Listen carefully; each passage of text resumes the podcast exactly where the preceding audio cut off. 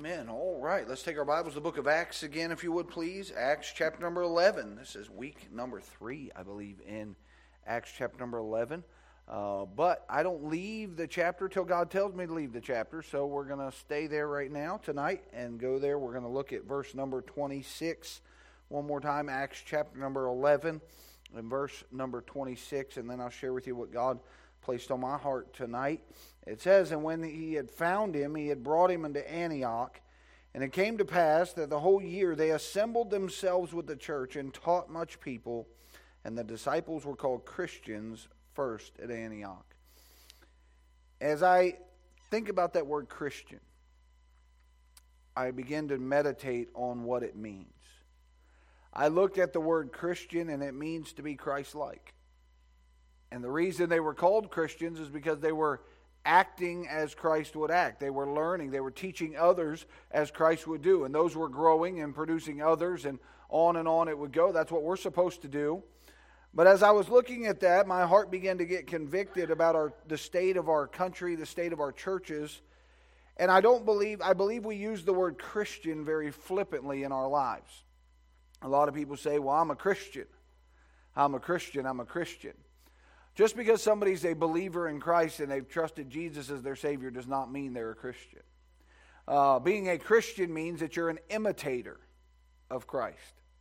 That means that you let your light so shine before men that others may see your good works and glorify your Father which is in heaven. That's what it means to be a Christian. Uh, so, as I was pondering this and looking at this tonight, I was going through this passage of Scripture, and we're going to, this is probably going to be the last Wednesday that we're in Acts 11. We'll jump to Acts 12, not next Wednesday, because we'll be uh, discussing some Christmas theme uh, next Wednesday night. But the following Wednesday, I've been studying already through the chapter 12 and going through some things, and we're going to discuss uh, two Wednesdays from tonight. But as I thought about that word Christian, I began to ask myself and ask the Lord, Lord, am I genuinely a Christian? Lord, is there anything in me that would hinder that title in my life? Lord, I want to be an imitator of you.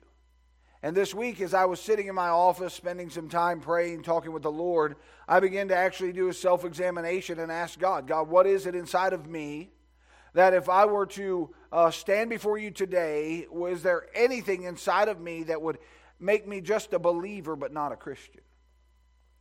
And as I thought about this thing tonight, I began to study about different believers and different things throughout the Bible. And I'm to we're to get back to the word Christian, and it's to talk about that last believer that we talk about tonight is actually to be the one that is acting as the Christian. But I'm to talk to you about six different types of believers tonight. And the title of the message is to be What Kind of Believer Are You? What kind of believer are you? There's some things we're going to look at tonight uh, there's a difference, again, in those two words a believer and a Christian. Uh, a believer, somebody who has believed in Christ, trusted Jesus Christ as their Savior, but a Christian is one who allows what's inside of him to come out. It's one that, uh, uh that imitates the one in which saved him.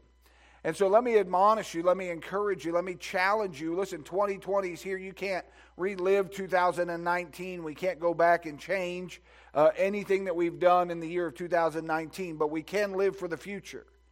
And we can decide that as of right now, we are going to be a Christian. I know our young people are working on a song for uh, the last Sunday night of the month, and it's called I Choose to Be a Christian. And you know what? To choose to be a Christian is a choice that you're going to have to make. Nobody else can make that decision for you. It's a decision that you have to make personally between you and God is to be a Christian.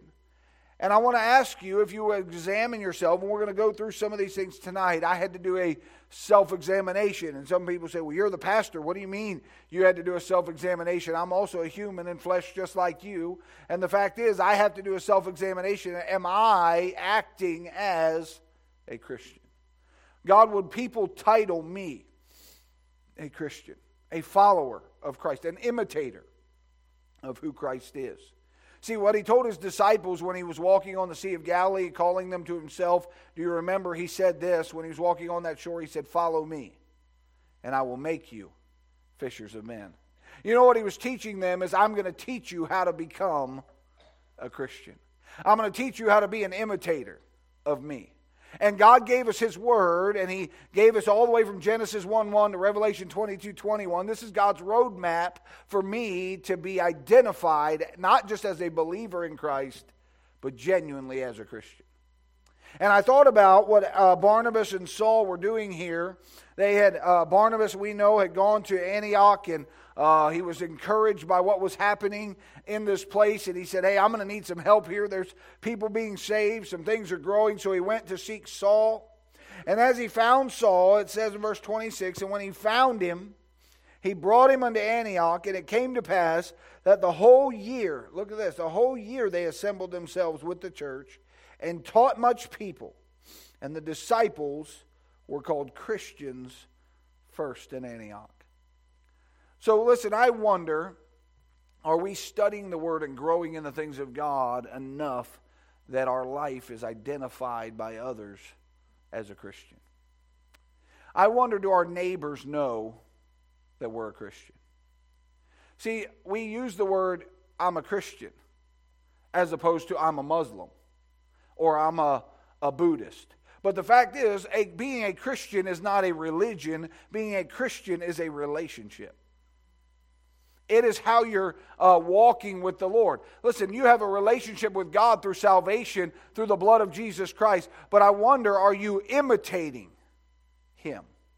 Are you full of the Spirit? Well, we're going to talk about several types of believers, and five of them aren't the type of believer that I want to be. Uh, the last one that we'll talk about tonight is the one that I do want to be. Look at Jeremiah 15. Jeremiah chapter number 15.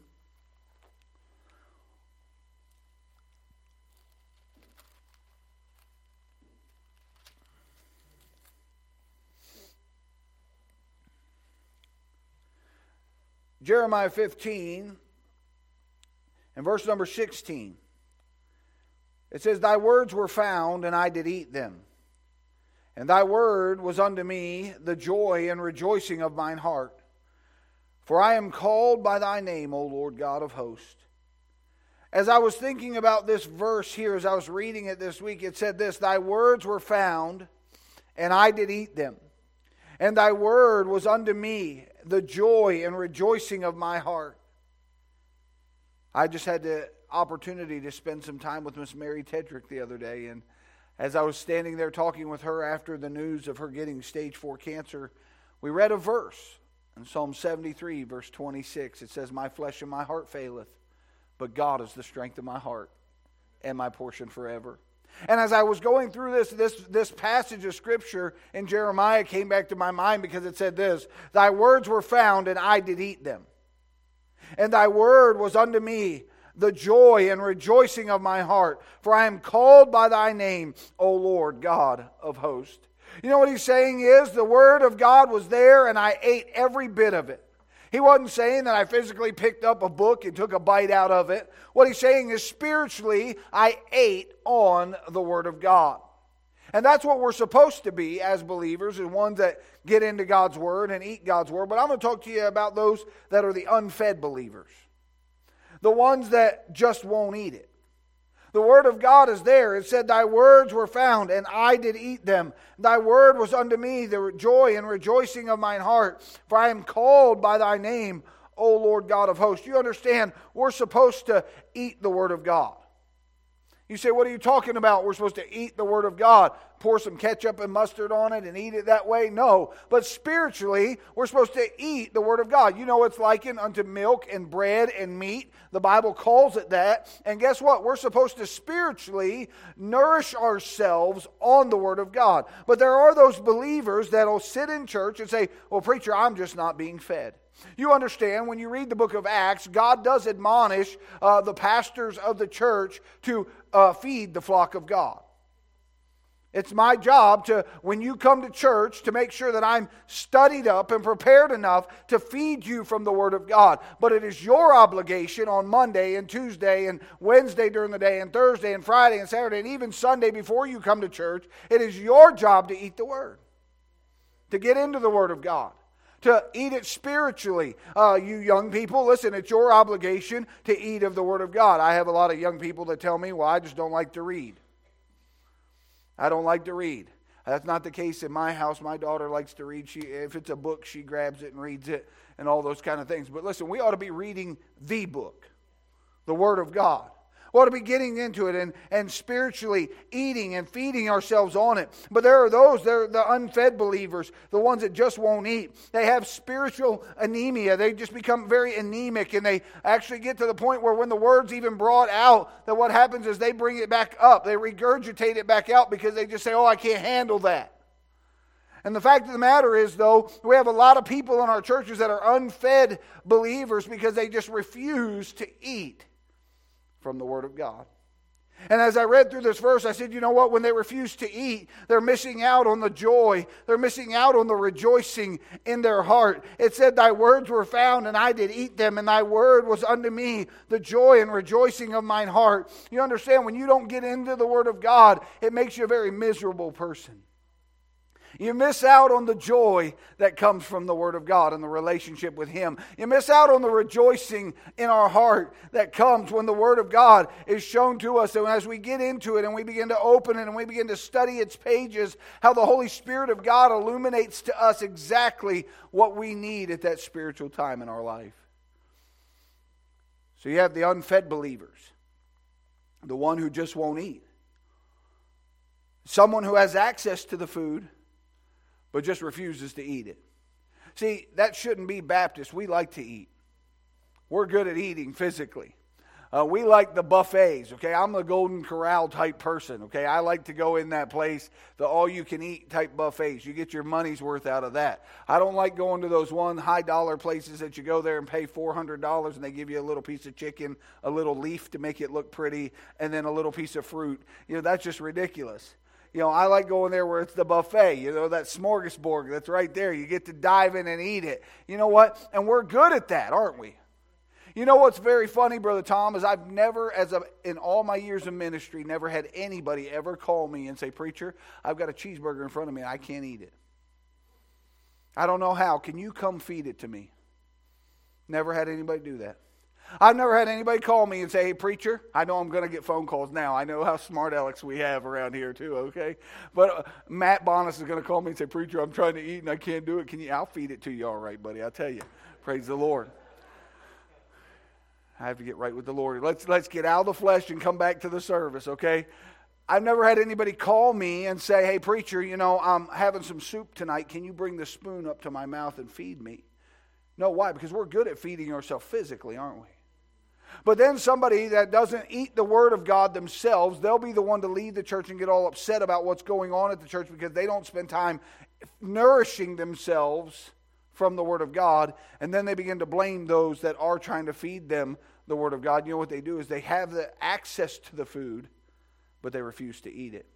You ever heard the phrase that you can lead a horse to water, but you can't make them drink? You know, you can lead people to the Word, but you can't make them eat it. They have to eat it themselves. I can lead people to it. I can show them, hey, from Genesis 1 1 to Revelation 22 21, God has everything you need for your spiritual nourishment, but somebody has to choose to eat from the Word of God. They have to choose it. Being a Christian is one that isn't one that says, No, I don't want to eat of the Word of God. Being a Christian is one that meditates upon the Word of God, that gets into the Word of God and studies it and follows God's ways and does what God tells them to do.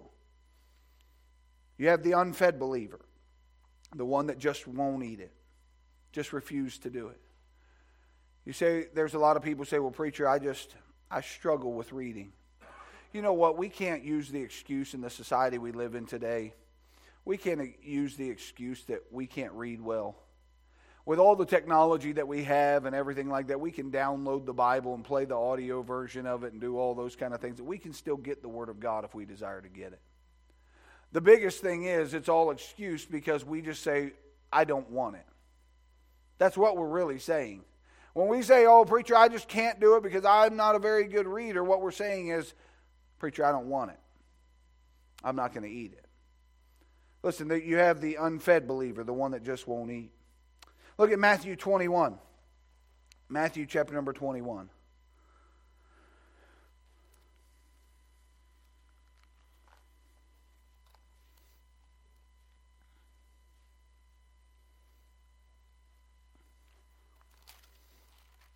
Matthew chapter number 21.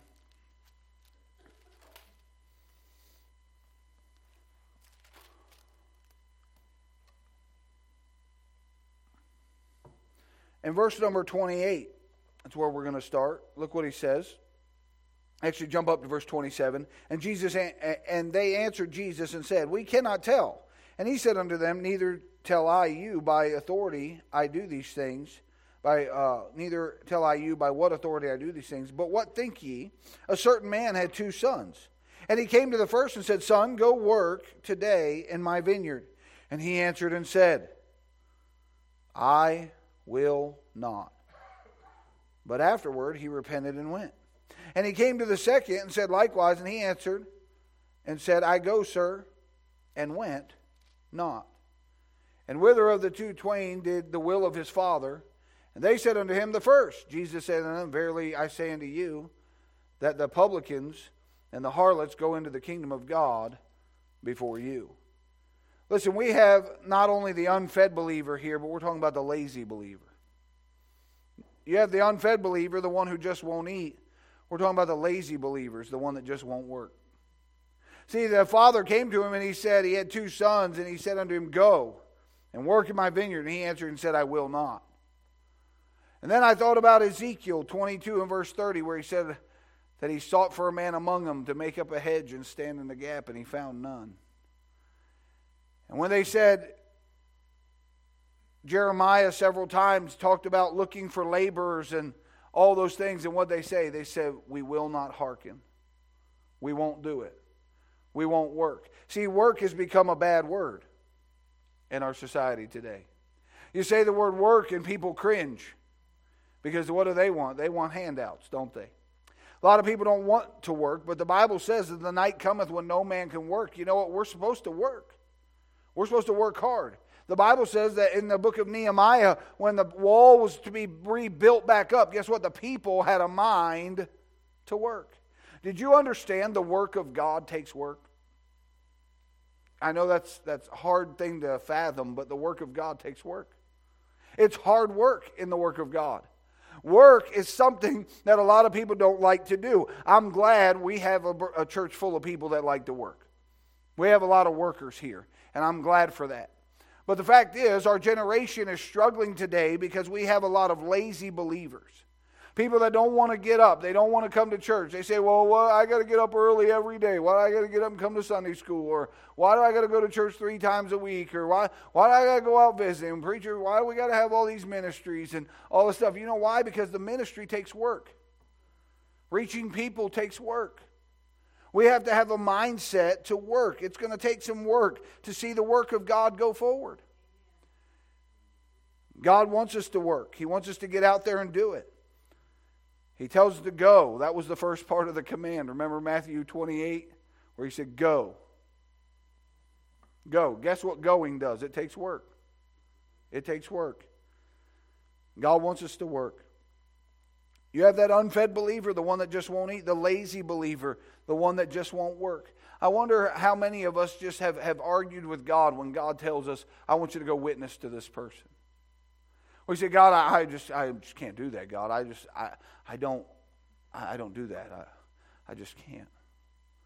God, I, I can't I can't come and help out and do this or do that for you. Why? Because we just are lazy. We don't feel like working. Oh, you know what? We'll give a, a good day's work to our job, our employer, because we get some money in the bank account for it. But when God tells us to work, we say, Oh, God, I'm, I'm limited. I, I'm tired. God, I can't do it. We make excuses for why we can't work. That's the lazy believer, the one that just won't work. I wonder if God will do with the church what we decide to do for Him. The amount of work that we put into the ministry, I wonder if God will put that much amount into us. See, the fact of the matter is, God's going to bless you for your faithfulness, not bless you for laziness. God doesn't bless laziness, He blesses faithfulness. And we can't be lazy. We got to keep pressing forward and keep doing it. It said they were called Christians first at Antioch. I wonder, did Barnabas and Saul just sit by and watch the ministry? Or did they get involved in teaching and training and helping others? Guess what they did? They worked. It said they were every day in the church teaching and training others, making other disciples. Why? Because the ministry takes work. Reaching people takes work. Doing things around the church takes work. And we can't be lazy about it. We got to keep working forward and getting things done for God. Look at 2 Corinthians chapter number 6. 2 Corinthians chapter number 6. I was asking myself this question. I asked the Lord today, Lord, are we really Christians? Are we really Christians? Are we imitators of you? Lord, are we following in your footsteps? Are we doing what you would do? See, Jesus had the word and he gave it to them. But you know what? Those people that were, that were God fed with the five loaves and two fishes, you know, they had to make a choice to eat. They had to make that decision. Oh, the baskets could have come around and they could have just said, no, thank you. They had to choose to eat it. And the Word of God is the same way. We have to choose every day that we're going to eat from the Word. We don't need to be an unfed believer, one that just won't eat. We don't need to be a lazy believer, one that just won't work. But look at 2 Corinthians chapter 6. Look at verse number 17. It said, Therefore, I'm sorry, look at verse 17. Wherefore come out from among them and be separate, saith the Lord, and touch not the unclean thing, and I will receive you. If you look at chapter 5, verse 17, it says this Therefore, if any man be in Christ, he is a new creature. Right? Old things are passed away. Behold, all things are become new. And then in chapter 6, verse 17, he says, Wherefore come out from among them and be ye separate, saith the Lord. Who's he talking about coming out from among and being separate from? The world. The world. So God's saying we're a new creature in Christ Jesus, that we ought to come out from among the world and be separated unto him. That's what God tells us he wants us to do. But if you remember the church of Laodicea, what he told them, he said, I would that you were cold or hot. And because they were lukewarm, they tried to have both sides of it. He said, I'll spew you out of my mouth. So we're going to talk about the worldly believer, the one that just won't separate. You have that unfed believer, the one that just won't eat, that lazy believer, the one that just won't work, or the worldly believer, the one that just won't separate. Separation is not standing on the fence, separation is making a distinct decision on what side you are on. See, to be separated from the world isn't just enough, it's separated unto God, is where we're supposed to be. In Amos 3 3, it says, Can two walk together except they be agreed? See, the fact is, the Bible also tells us that no man can serve two masters. Else he'll hold to the one and love the other, or he'll uh, uh, love the one and despise the other. You cannot serve God and mammon. See, the fact is, if we don't choose that we're going to follow God and get on God's side, we allow the worldly things still to be in our lives. That's not what God intended for us to do. There's so many times that the, the church has become worldly. That's why the world doesn't want what the church has. Because the church acts just like the world does. And we're not supposed to be that way. It said they were called Christians in Antioch imitators of Christ, not imitators of the world. So, why is it that we get upset when a preacher begins to preach about standards and separation and holiness and right living and doing the right thing and uh, having the right kind of things in your home and, and raising your kids properly and doing all of those things? Why do we frown about that when, when the preacher gets on that and begins to preach on that because it's all Bible, it's in the Word of God? We start getting upset because we say, you know what? Well, they just have to experience the world. If we don't teach them about the world, they're, they're going to fall flat on their face when they get out into it. Listen, if you, don't, if you show them what is right, they'll be able to identify what's wrong. You show them what's right. Let them see what it means to live holy, righteously, and godly in this present world. I've had people tell me before, well, preacher, my, my kids just need their privacy. You know, um, they, they have their room, and that's their room. I don't go in their room because that's their their area and they just they need their privacy and all this. Listen i understand as they get older uh, there is a, a measure of privacy that, that the kids need especially when they're they're changing and different things like that. But i'll tell you this parents it's your job to make sure what's going on in their room is right. You know what? God told us to raise them up in the nurture and admonition of the lord. And he says this did, did god tell us to do this? Did he tell us to teach up a child in the way they should go or did he tell us to train up a child in the way they should go There's a difference between teaching and training. There's a difference. Teaching is giving them the knowledge that they need, training is applying it, it's putting application to the teaching. See, a lot of times we have young people that become worldly because they watch their parents say one thing and live another. They watch the leaders in their life say one thing and live another. And that we allow a lot of worldliness into our homes, a lot of ungodliness into our homes. And God wants us to be separated. See, training is actually making things happen. I remember growing up, I did not have an option if I was going to church. If I would have told my parents, "No, I'm not going today," I would have went anyway, and I wouldn't have liked it because I would have come either behind the car, in the trunk, however, I would have I would have got there. Okay? People say, "Well, your parents were abusive." No, they weren't. They were training me. They were training me. You know, it is my job to train my children for the Lord. Did you? I'm not this one, two, three strikes you're out kind of dad. I'm just not that way. Um, I believe in uh, immediate obedience. That's what I believe in. And people say, well, preacher, why? Uh, uh, it's not wrong for a kid to ask why. You're exactly right. It's not wrong to ask why. Jesus said, My God, my God, why hast thou forsaken me? He asked why. But guess what? Obey first, then ask. Obedience. Why? Because if they can't obey me, who they see they live with, why are they ever going to obey him? And I don't want them to ask God and argue with God before they obey. I want them to obey right away. So I have to train that into them now, right? I have to make habits like that now. So God wants us to train them for Him, not train them to go back into the world. See, the fact is, we came out of the world. He says, Love not the world, neither the things that are in the world. If any man love the world, the love of the Father is not in him. Am I saying that we ought to never try to witness to the world or be kind to the world? I'm not saying that at all. What I'm saying is we ought not to act like they act and do what they do and have all the things that the world has to offer inside of our homes as we're believers in Christ. Why? We ought to be different. People ought to know we're different. There's something different about us. It said, Old things are passed away. Behold, all things are become new. That means we got saved out of that old wicked lifestyle and we ought to be living a new lifestyle for God. We got saved out of the, the, the muck and the mire of this world, and now our feet have been planted on a solid rock. Or, or, or, there's a new song in our heart, even praising to our God. And I wonder when people see the change in us, are they saying, hey, that's a Christian, or are they just saying, oh man, he just got a little bit religious, but still acts that way? Still acts like the world.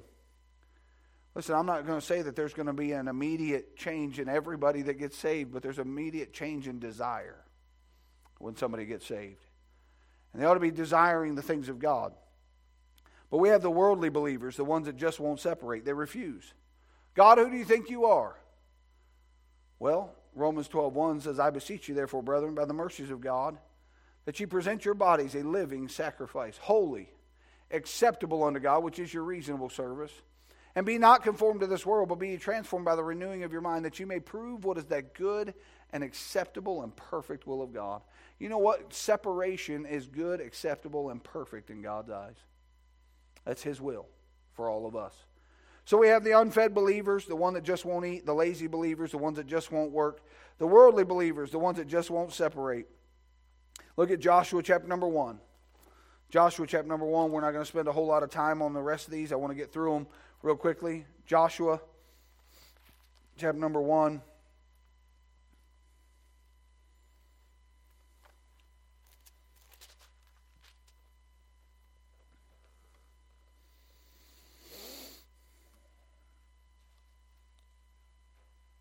Verse number 9, he said, Have not I commanded thee?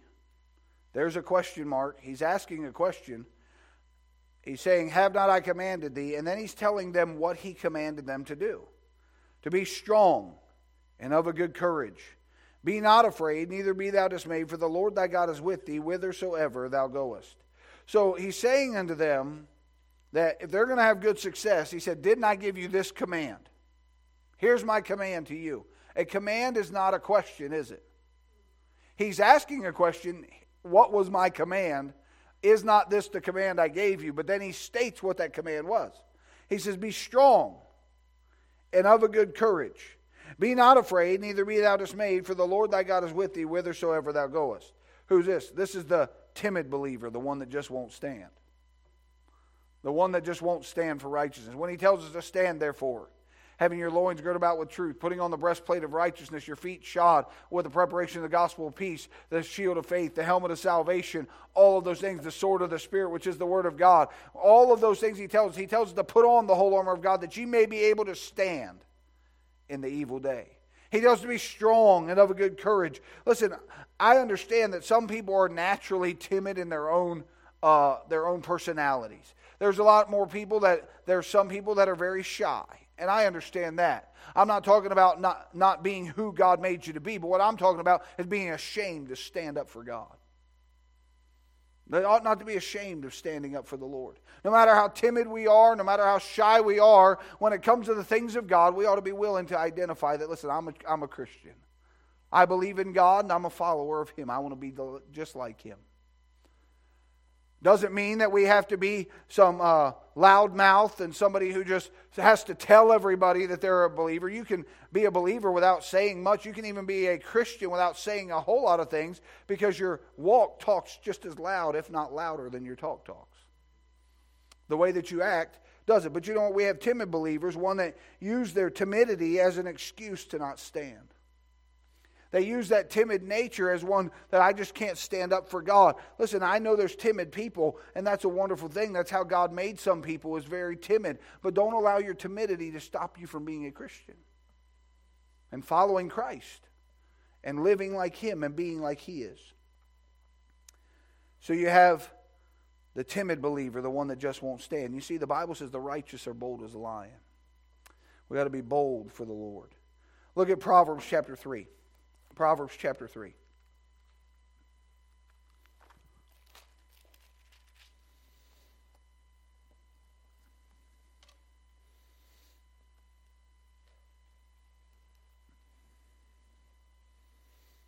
Proverbs chapter 3, verse number 5, look what it says Trust in the Lord with all thine heart, and lean not unto thine own understanding.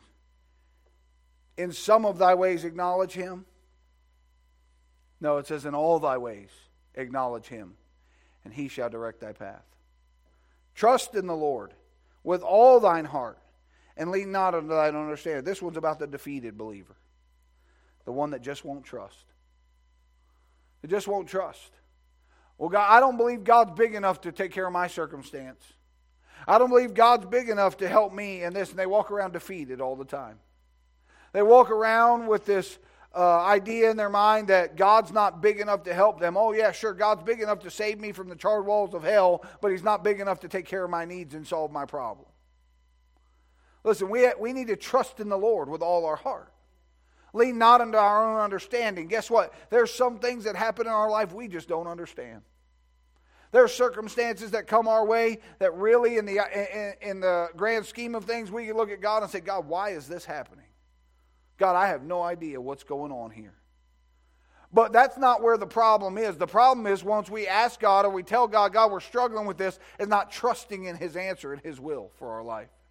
Not trusting in His provision, not trusting in His plan. See, God never promised to tell us what His plan was or to tell us what His purpose was, only that He has a plan and He has a purpose, and we need to trust in it. I don't understand why Miss Mary Tedrick has cancer. I don't. But God does. God knows.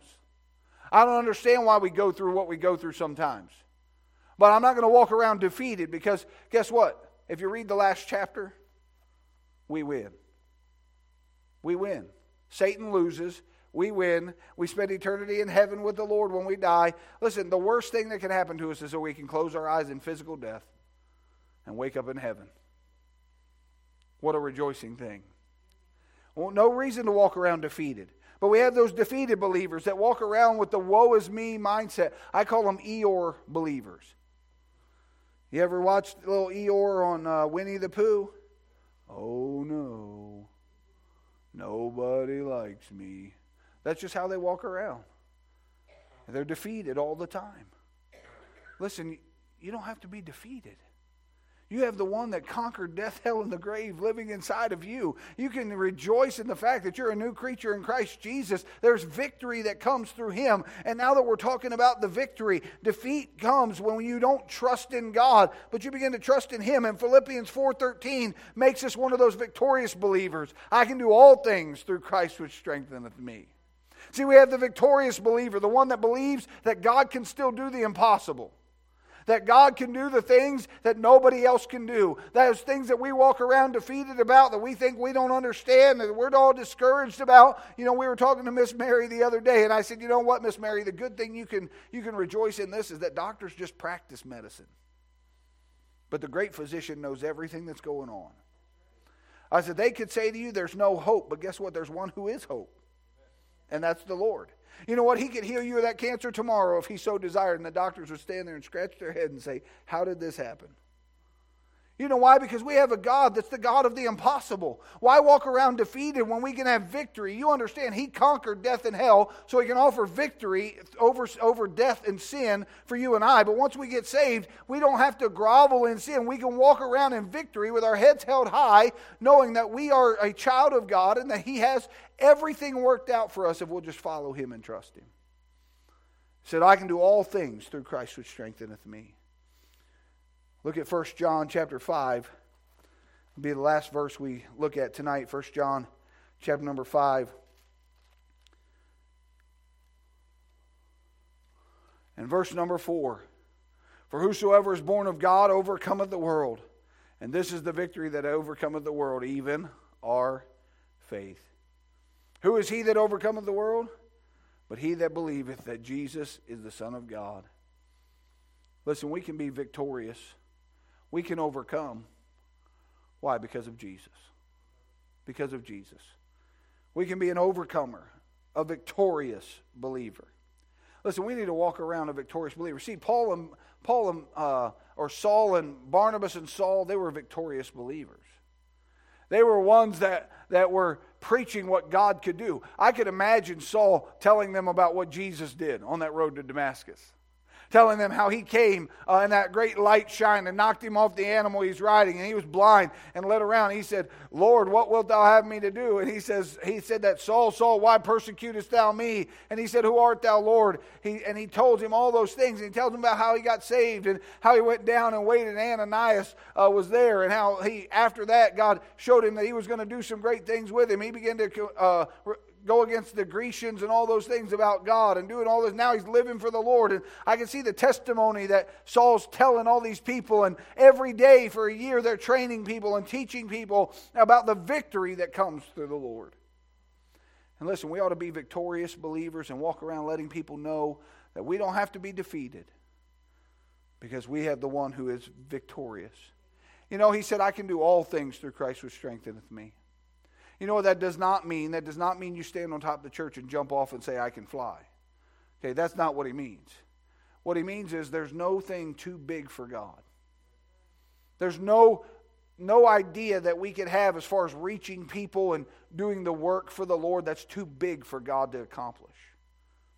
That one that you think could never be saved, God can still save them. That thing that you think could never happen, God could still help them. People could look at Miss Pam and say she'll never get help with her pain, and God can, God can do it. And you know what? He may not, but you know what he can do? He can bring peace through it. He, he's a victorious God. We ought to be victorious believers. Listen, let's not be the unfed believer, the one that just won't eat, or the lazy believer, the one that just won't work, or the worldly believer, the one that just won't separate, or the timid believer, the one that just won't stand and the defeated believer, the one that just won't trust. Let's be the victorious believer, the one that will succeed. The one that will succeed. Because if you read the verse Joshua 1 8, where he talks about succeeding, you know what he said? Let's go back to the feeding part of it.